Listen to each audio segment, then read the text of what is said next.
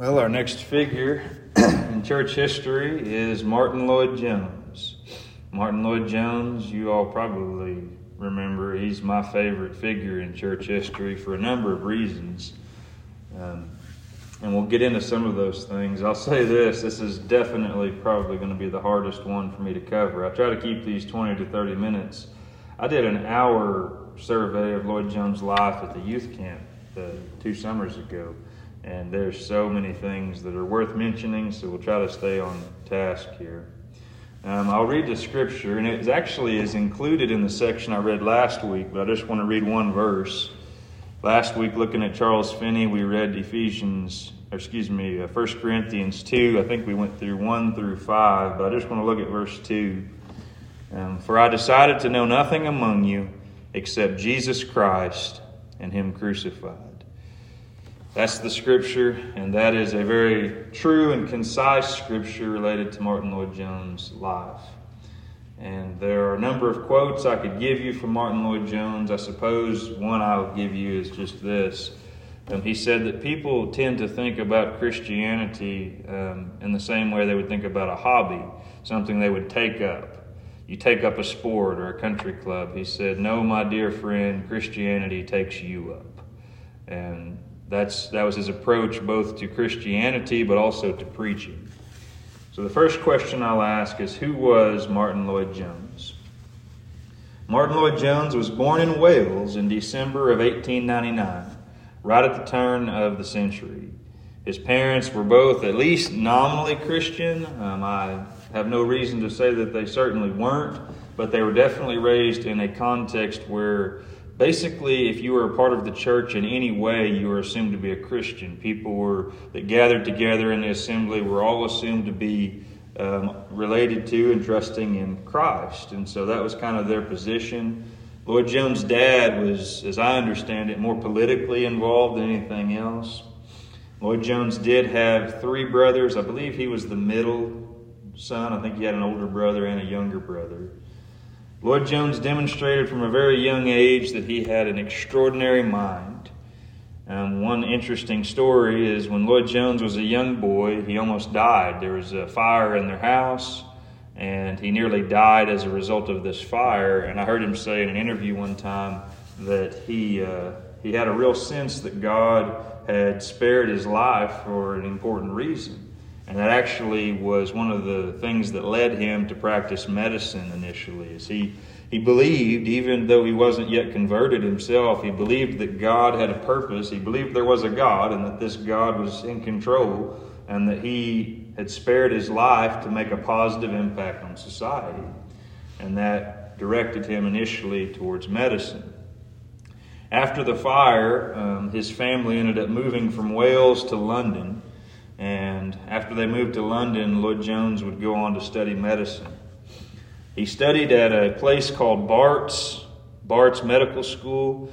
Um, what's interesting about this is I heard a man say in a documentary about Lloyd-Jones that um, Barts is the medical school that the fictional character Sherlock Holmes attended. And so he trained at Barts as this medical doctor and then went on to become a detective, Sherlock Holmes. Well, Martyn Lloyd-Jones was trained as a medical doctor, went on to become a preacher. And the way that Lloyd-Jones dealt with problems as a history and training in medicine was he was very much into diagnostics. Lloyd-Jones would diagnose the problem, he would look at the issues, whether related to sin or suffering or life in general. He looked at the problem and got to the heart, the root of the issue, as in just the same way a doctor would, in order to find the right cure. And that's the same way that you can consider Sherlock Holmes, that he would look at all the possible scenarios and diagnose the problem, very much mentally engaged. And I heard a man in a documentary say that if Lloyd or if uh, Sherlock Holmes would have been uh, a preacher, he would have been like Martyn Lloyd-Jones probably. And I think that's probably a fair assessment. Lloyd-Jones, during his time at Barts, he stood out as a medical student and then eventually would get the attention of the royal physician. And so this would have been the physician to the royal family, the most coveted medical position in all of London at the time. So you're getting to treat the royal family and higher ups in society. That was uh, the man who was doing that noticed Lloyd Jones. I believe he was able to diagnose an issue with the person's spleen, um, and he was able to do so just by feeling it with his hand.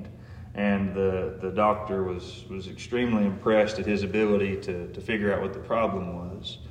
Well, fast forward, Lloyd Jones is apprenticing underneath this royal physician, and he was having all this success and notoriety, and he was really um, second in line to be the royal physician. He was set up for the most coveted med- medical position in all of England, and he's all he's got to do is continue to work and bide his time, and he's going to be there. And it was during this time that he came under deep conviction concerning his own sin. During this personal time of wrestling, as he's looking at his own life, he grew up in a kind of a spiritual context, hearing about God, going to church, learning some things, but never having it really personally applied to himself. And so during this time that he comes under conviction um, and he's looking at these patients that he's seeing, and he came to realize that most of their suffering was not a result of just physical um, ailments, it was sin related, that it was either drugs or alcohol or um, sex. It was different things that were leading to these physical issues. and Lloyd Jones realized they had a deeper need than their physical. Now, even though he would go on to leave the medical field, he still continued to read medical journals throughout the rest of his life. He even would speak at medical conventions. Even up to 30 years after he's practiced medicine and only been a preacher, they still had him come in to go and speak to the medical convention about the difference between demonic possession and mental illness. 30 years removed from medicine, and they still, that's how highly regarded. This isn't just some man who failed in medicine and decided, oh, I'll go be a preacher. This is someone who was at the top of his field in medicine and gave it up because God called him to do something different. And so, my point though is that he stayed, he very much valued the medical study. And that's, I think that's important for a number of reasons. But in a somewhat scandalous move, as I mentioned, and it was a scandal at the time, Lloyd Jones stepped away from medicine, left London, and moved back to Wales to become a minister. Now, at this time, the Presbyterian Church in Wales, they would not allow you to be a pastor of a church unless you'd gone to their seminary, to their schools. You had to get the proper education to be a pastor.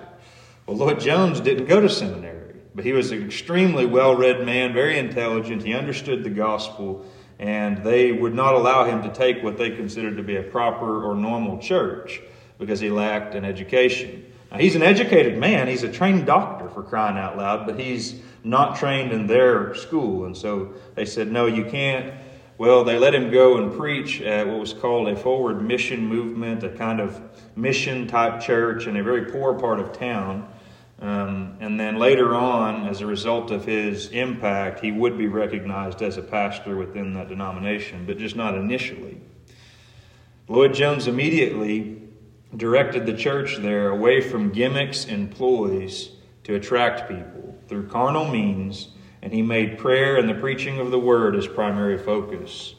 One interesting story that I've heard is that whenever he got there, they had a basically they had a, a stage that they could erect, and the pulpit there was on wheels. And they would have a drama club that would come on and put on these performances and entertain crowds of people as kind of a, an outreach thing that they did. And I heard it reported from at least one person that said that he actually, shortly after coming to the church, went and nailed the pulpit to the center of uh, the platform there so they couldn't take it out anymore. And the, uh, there's, a, there's a report in the minutes of the business, one of the business meetings, on what they were going to do with all their drama uh, materials because the, fi- the drama team had been fired and they weren't going to try to reach people through carnal means. And this, keep in mind at this time, he's like 26, 27 years old, going into pastor, never having pastored, never been to seminary. He's just been converted, lit on fire with the truth of God's word, and he trusted only in the scriptures and the preaching of Christ. That fueled his every decision, even from a young age. I heard him say in another interview one time that he was asked what made him think that he would be a good preacher because he knew he could practice medicine, but he'd never really preached much. He'd spoken at a couple of more political addresses, but not really preached. And the answer he gave, I think, is profound. He said he didn't know if he would be any good at preaching or not, but he knew what he wanted to say. and he had a feeling that whenever the time came, he'd be able to say it. Now, that's not him saying that he knew ahead of time all he had all this vast knowledge and he's just going to go up there and be topically saying whatever he wanted to say. Not in that sense. What he meant by that was that he was convinced that what needed to be proclaimed in the context of the church was the gospel. It wasn't being proclaimed in the way that it should, and he trusted the Lord would help him to say it in the way he needed to say it. But even in that, he's not looking for some specific model in how to proclaim or how to speak outside of what God led him to do. And so that's kind of some initial things. Um, Lloyd Jones, as well, this gathering that he was a part of, it grew from, they housed, I think, I want to say they housed between five and 600 people, was the size of this venue. But when he got there, it was under 100, maybe between 50 and 100, but under 100. It was very much dwindling whenever he got to this Forward Mission Church. And then in the first five years, it grew to be over 400 people. So to go in somewhere as a minister in your 20s with no seminary education, to take away all the carnal attractions that you were getting people to come in with, and do nothing but focus on the preaching of the word and prayer, and to go from to almost to over quadruple the amount of people coming to the church. The interesting thing, too, is the majority of these people being converted um, and coming to the church, they're not people that are coming because the scandalous Lloyd Jones is here. This is 400 people that are coming that have been individually converted. They're not transferring from another church. The majority of them were lost, were drunks, were common workers that were coming in to the church during this time. Two of the people converted during his ministry at this time was the church secretary when he came was converted, and his own wife, Bethan, were converted under his ministry in the early years. He and his wife were married the same year he took this first church, and they would have two daughters who both grew up to be godly women. Lloyd Jones would serve in this first church in Wales for 11 years, and then after 11 years, he was preparing to step down for a couple of reasons. He said that his voice was failing him. He was getting to the point physically where he was just unable to preach any longer. And then also, he was interested in pursuing a position at a Christian college, a university, um, because of his failing voice, and he just had an interest in education, even though he himself didn't go to seminary. Um, but he would not ultimately be offered the job. And one of the reasons was he was known as a controversial figure because he preached to people as if they were actually lost. He didn't just assume that people were Christians, and the other ministers and the other leaders and the people at the college, they didn't like that. Now, they couldn't deny the respect and the, the power of his preaching, the impact he was having, but they didn't like his position in challenging people whether they were truly converted. So he wasn't offered the job because of that, um, but it would seem the Lord had other plans for him anyway. So, though his voice had been failing during this time between stepping down from uh, the first church there, I believe it was called Sandfields, was the area. But during that, when he stepped down from there, during the time between that church and trying to wait and find out about the university, he was invited to come and serve at Westminster Chapel as an associate pastor. And so he goes there to Westminster uh, Chapel um, to preach alongside Campbell Morgan. And at this time, Westminster Chapel was the largest preaching venue in all of London. He would share the pulpit there as an associate pastor for a couple of years and then would become the primary preaching pastor at Westminster for the next 30 years. And so it's amazing to see the Lord evidently restored his voice. You do it for 11 years and you think, I don't have any more in me. And then the Lord moves you somewhere else and you do it for an additional 30. After he retired from Westminster Chapel, Lloyd Jones would spend the next 10 to 15 years preaching itinerantly, doing radio and television interviews, and speaking at university campuses to prospective ministers. Um, he transcribed many of his sermon series into books during this time as well. Some of the most notable ones are Spiritual Depression, which is an incredible book. You also can find Preachers and Preaching, which is actually transcribed from some lectures that he gave at Philadelphia at a basically a, a Bible college seminary. He gave it to prospective young ministers there, and they were transcribed into that book. Um, he's got series, some wonderful series that he preached on the Bible that have been made into books. So that's kind of an overview of who he was. Um, and it's killing me to be so short with him. But the second question is what was the state of the church during the life of Martyn Lloyd Jones? Well, the church had made great strides following the Protestant Reformation. And as we've considered recently, like with Edwards and Whitefield and the Wesleys, we saw great movements of God in the First Great Awakening, both in the United States and in England. And then later, uh, next century after the after Whitefield and Edwards, we saw God moved mightily through the likes of Charles Spurgeon. And then, even more recently, we've seen through Charles Finney, perhaps God did some amazing things, although there were some really um, not great things that took place in the so called Second Great Awakening. But the prevailing attitude at this time during Lloyd Jones' life was in many ways veering kind of in one of two ways either towards a dead orthodoxy or towards a pragmatic emotionalism, which was devoid of truth. And so you had a lot of historic churches that were grounded in truth and they knew the right things. This would have been Lloyd Jones' tradition, kind of the dead Orthodox church, that they had truth that they were holding on to, but there was really no life involved in the thing. There was very much a, a very cold and academic and lecture esque type preaching. And that would have been the one extreme, the other extreme, and it was really taking off in the Americas. The colonies would have been this pragmatic emotionalism that wasn't focused primarily on truth. The church seemed to be thriving. Um, just from the outside looking in, there were many cooperative efforts being formed, and yet lasting holiness was often far removed from the life of religious endeavors.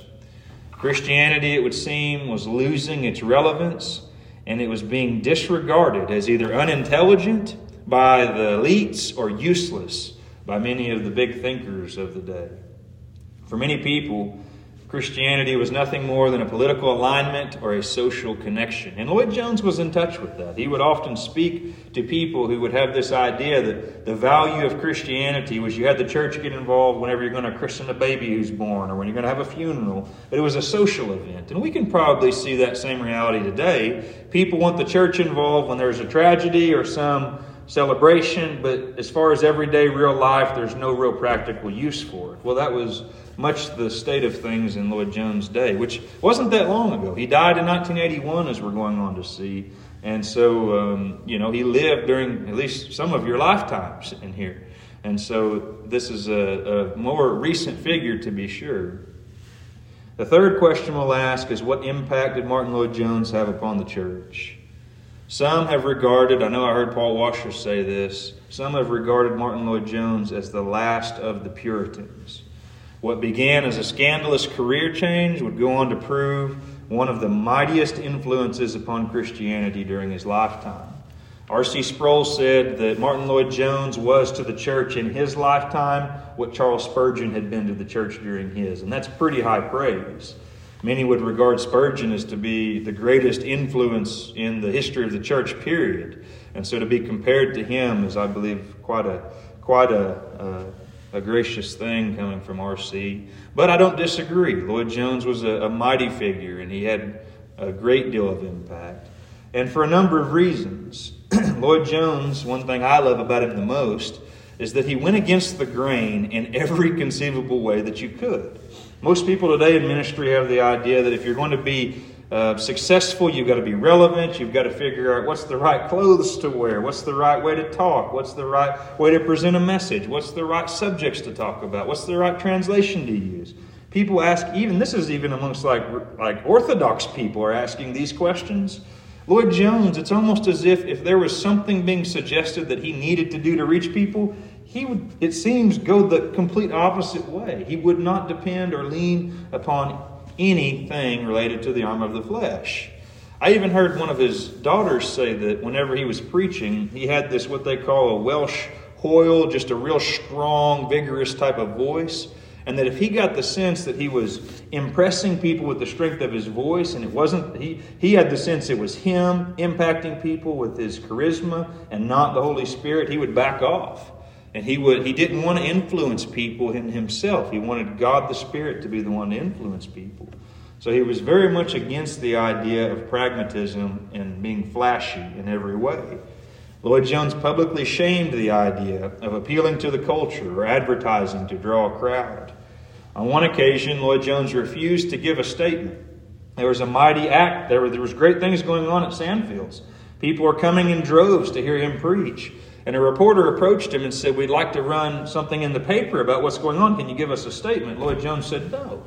He said, I'm not going to try to interfere with what God's doing. He doesn't need my help. God's doing this, and I'm not going to try. That's just the attitude that Lloyd Jones had towards ministry. Not trying to do things to try to help God as though he needed help. He was utterly dependent in everything that he did. Lloyd Jones' preaching was biblical. And in a day, and that may sound odd for me to emphasize, but he preached the Bible.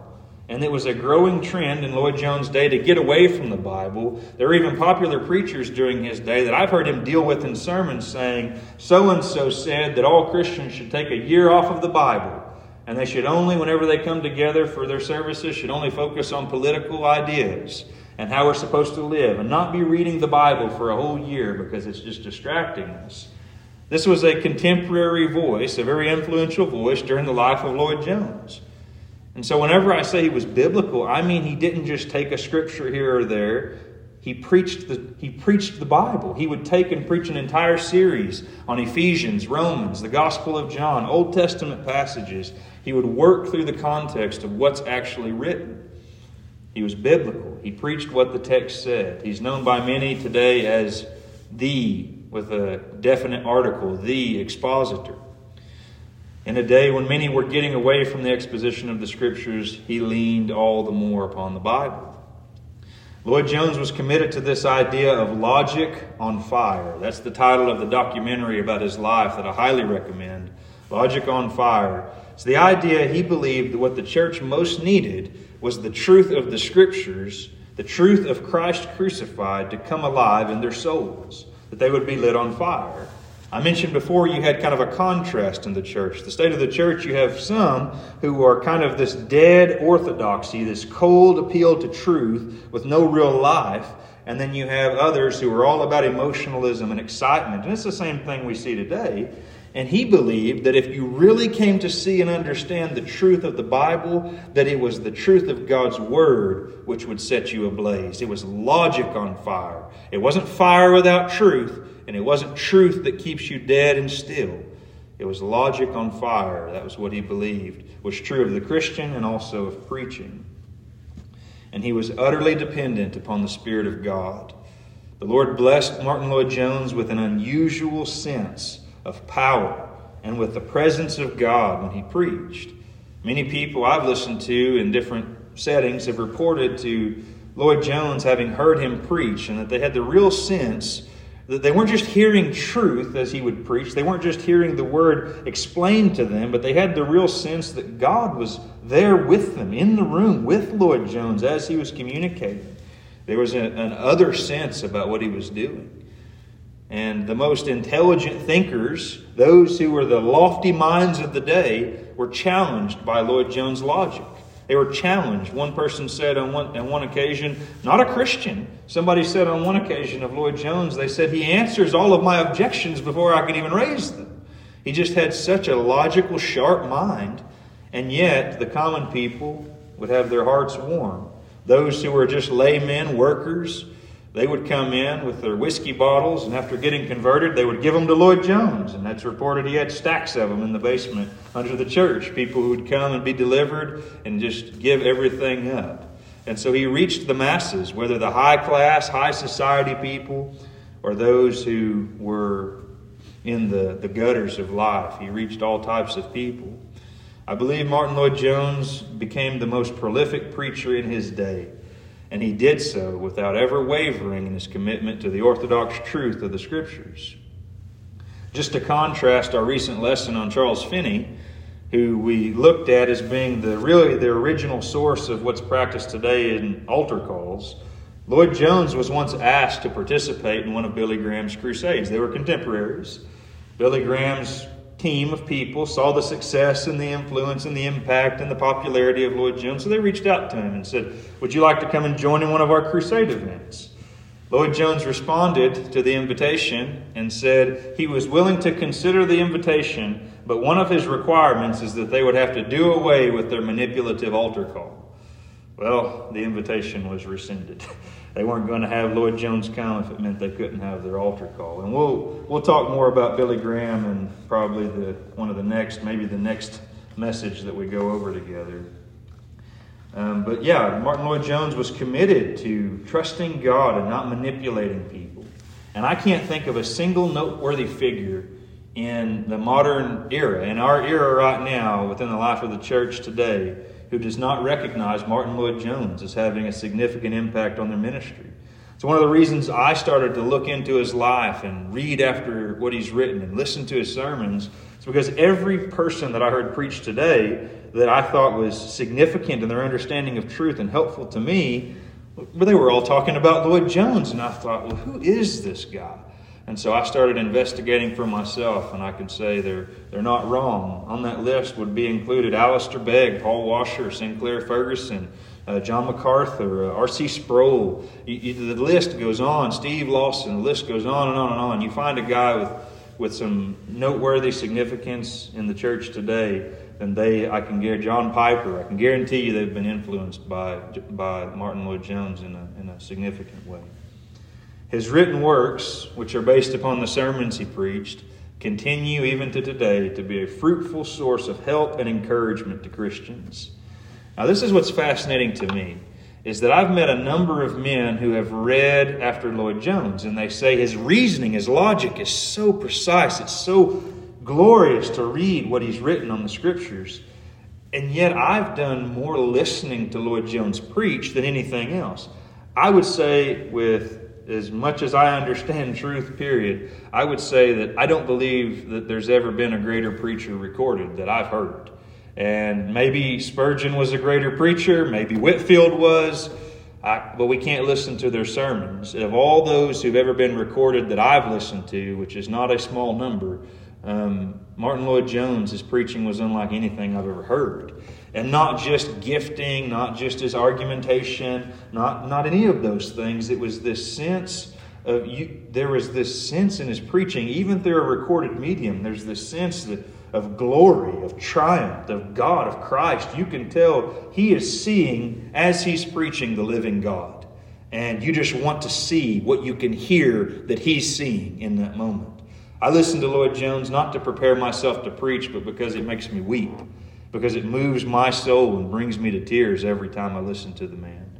So I can't encourage you enough to go and listen to him, and you can find his sermons on the MLJ Trust website, and I highly recommend that. As helpful as his written works are, and they are helpful, they pale in comparison to hearing him preach. He was a preacher of unique quality and as I said, not necessarily because of his volume. He was a loud preacher at times, but he also could be much quieter than me. He would just begin interacting with an idea and almost lull you to sleep as he's reasoning something out.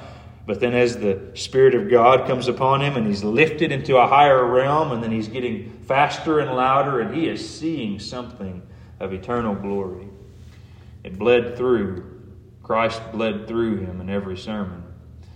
The death of Martyn Lloyd-Jones, the fourth point, is that he died in 1981 after a lifetime of faithful ministry. And he died much the same way as he lived, entirely devoted to Christ. One of his daughters reported that as Lloyd-Jones was about to die, he was lying in bed, and he was really past the ability to speak. He took a pen and he wrote with the pen, Don't pray for healing. Don't hold me back from the glory. That was his attitude as he faced his own death. On his headstone is the scripture from 1 Corinthians 2 2 that we read For I decided to know nothing among you except Jesus Christ and Him crucified. And that's one of the things that stands out about Lloyd Jones is that you go and you find men that are influential, that are helpful, that are seen as intelligent for a number of reasons, helpful to the church in many ways. But when you find a shining light that stands out among the rest, such as a Spurgeon or a Lloyd Jones, these are men who preached Christ. Wherever they're at in the scriptures, they're preaching Christ. And I believe that is the preaching that God is most prepared to honor. And that is exactly the life of Lloyd Jones. He determined to know nothing except Christ to those whom he preached. And any record of his life that's honest is going to conclude that that was more than just wishful thinking on his headstone. It was absolutely true of him. And with you all as my witness and Raina as well, I would love for that to be on mine. But as I say, only if it's true. So the fifth point is what can we learn from the life of Martyn Lloyd-Jones? One of the greatest threats against the church today is the constant insistence that we need extra biblical methods to reach people for God. Now, I don't just say this amongst or talking about those churches we would say are less than biblical. This is true in this trust in the arm of the flesh is true all across the board, even in those churches we might recognize as being theologically aligned with us. And, and I think it's, it's a hard thing because, on the one hand, it's like I'm thankful for the resources that we get, but then you find that these great ministries have ad campaigns and, and there's justifications as though the Lord needs so much of our help. And I guess I wouldn't say that all of that's always wrong all the time, but I believe that one of the greatest weaknesses of the church today is her supposed strength. And as we see in Lloyd-Jones' life, this is one of the things I love so much about the man, is that there's no explanation for him. In a context that was prepared to reject him because of he was returning back to an old way, an old fashioned, unpopular way of doing things. And everyone, all his contemporaries, are moving on. Upward and onward, Lloyd-Jones. What are you stuck in the past for? He went back. He went back to the truths which were upheld during the Reformation and during the Great Awakening. He went back to the truth of Christ and the Scriptures, and the Lord blessed it. He wasn't flashy. He didn't present himself in a way to appeal to people, God blessed it. There's no explanation for the way that God used Lloyd-Jones outside of God was pleased to use him. And I believe the Lord is glorified in that exact way whenever there is no explanation except for God acted. That was true of Lloyd-Jones' life. And so um, there are many things I just, my mind is flooded. I don't even know how long we've been going here, but I, my mind is flooded with wonderful stories about Lloyd-Jones that I've heard and read.